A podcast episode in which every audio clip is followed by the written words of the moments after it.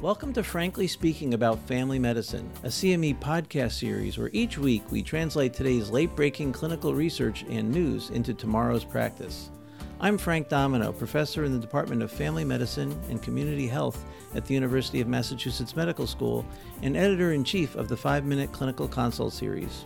Be sure to visit pri-med.com slash podcast after the discussion for more information about today's article and to claim CME CE credit.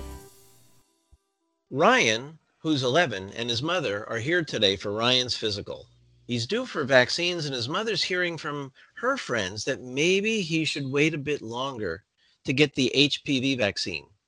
You enter the room, try to start discussing how you're going to manage Ryan today.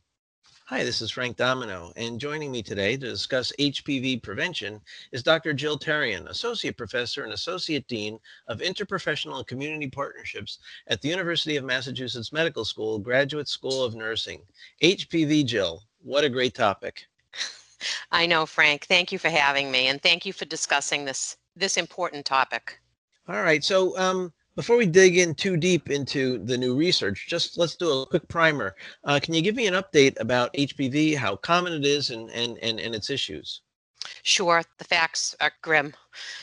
That 75% of our reproductive age population has been exposed to HPV, which is the most common sexually transmitted infection.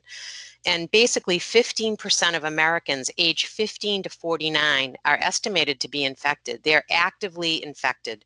That is huge.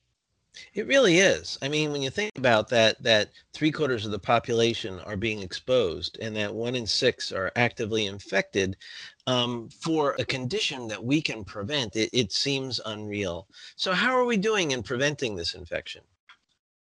We're not doing very well, Frank. Uh, it's it's a little bit on the dismal side. We have a ways to go. We can do better, and there's we always know there's room to improve.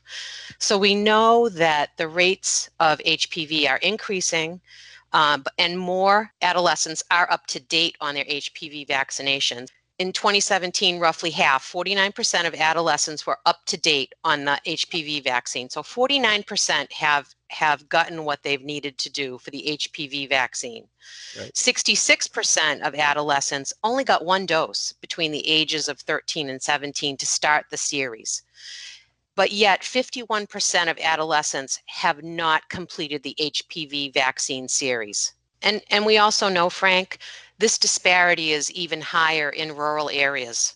I, I you know, Jill, um, we think about all the things we do for preventative measures. We're wearing masks, um, seat belts. Um, th- there's so many things. Clean water. We would be we would be horrified if if success was only half. And and here's a cancer preventing intervention that that just takes a second of time and it's paid for and yet we we can't do better so what do we know about how we encourage patients to deliver vaccine what's been studied there is a an article that's attached to this podcast and it talks about the way that we recommend vaccine. And this study reported that providers that indicate to their patients that they are due for a vaccine rather than asking them if they want the vaccine makes a very big difference indicating that they are due improves the efficiency and the effectiveness. They track this. This can actually, and it also saves time in the visit. What is one thing that providers talk about? Time. I'm behind. I don't have enough time.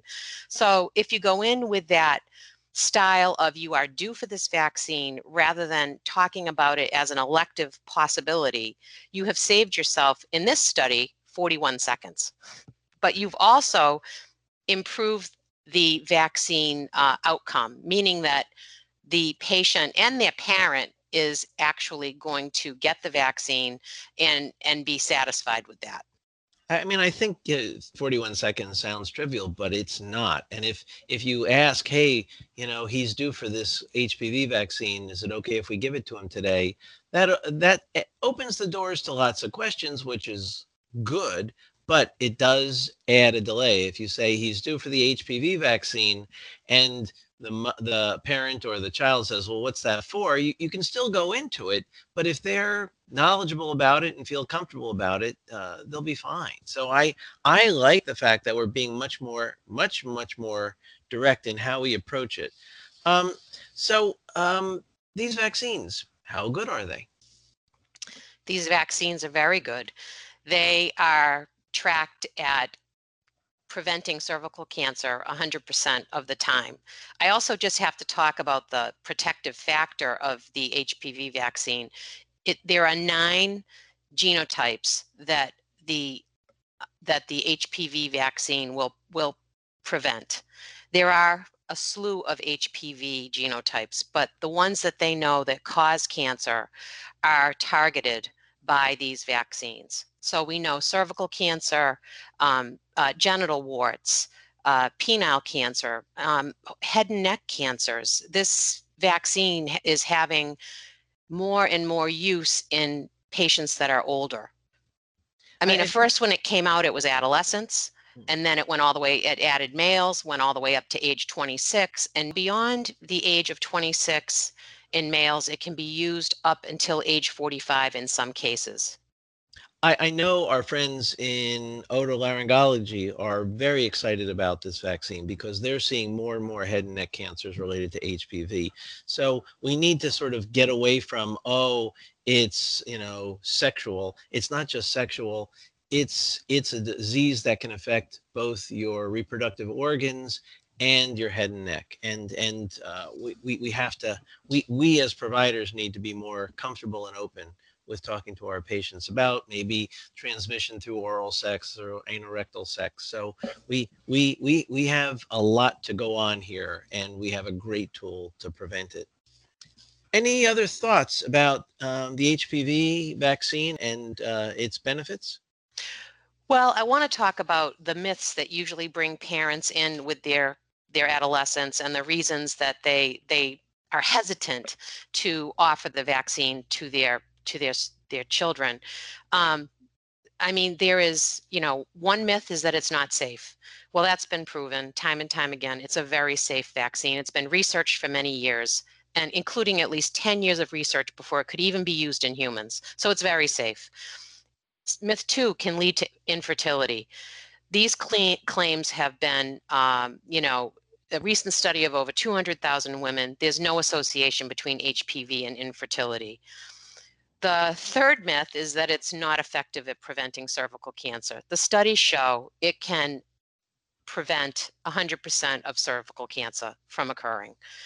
The fourth is that only girls need to get HPV vaccine and men and boys don't need it. We know that that's, you know, also been proven that it's a fact that people should get it up to age 26, including males and even beyond that it doesn't number six it doesn't prevent against enough strains of hpv to be worth getting.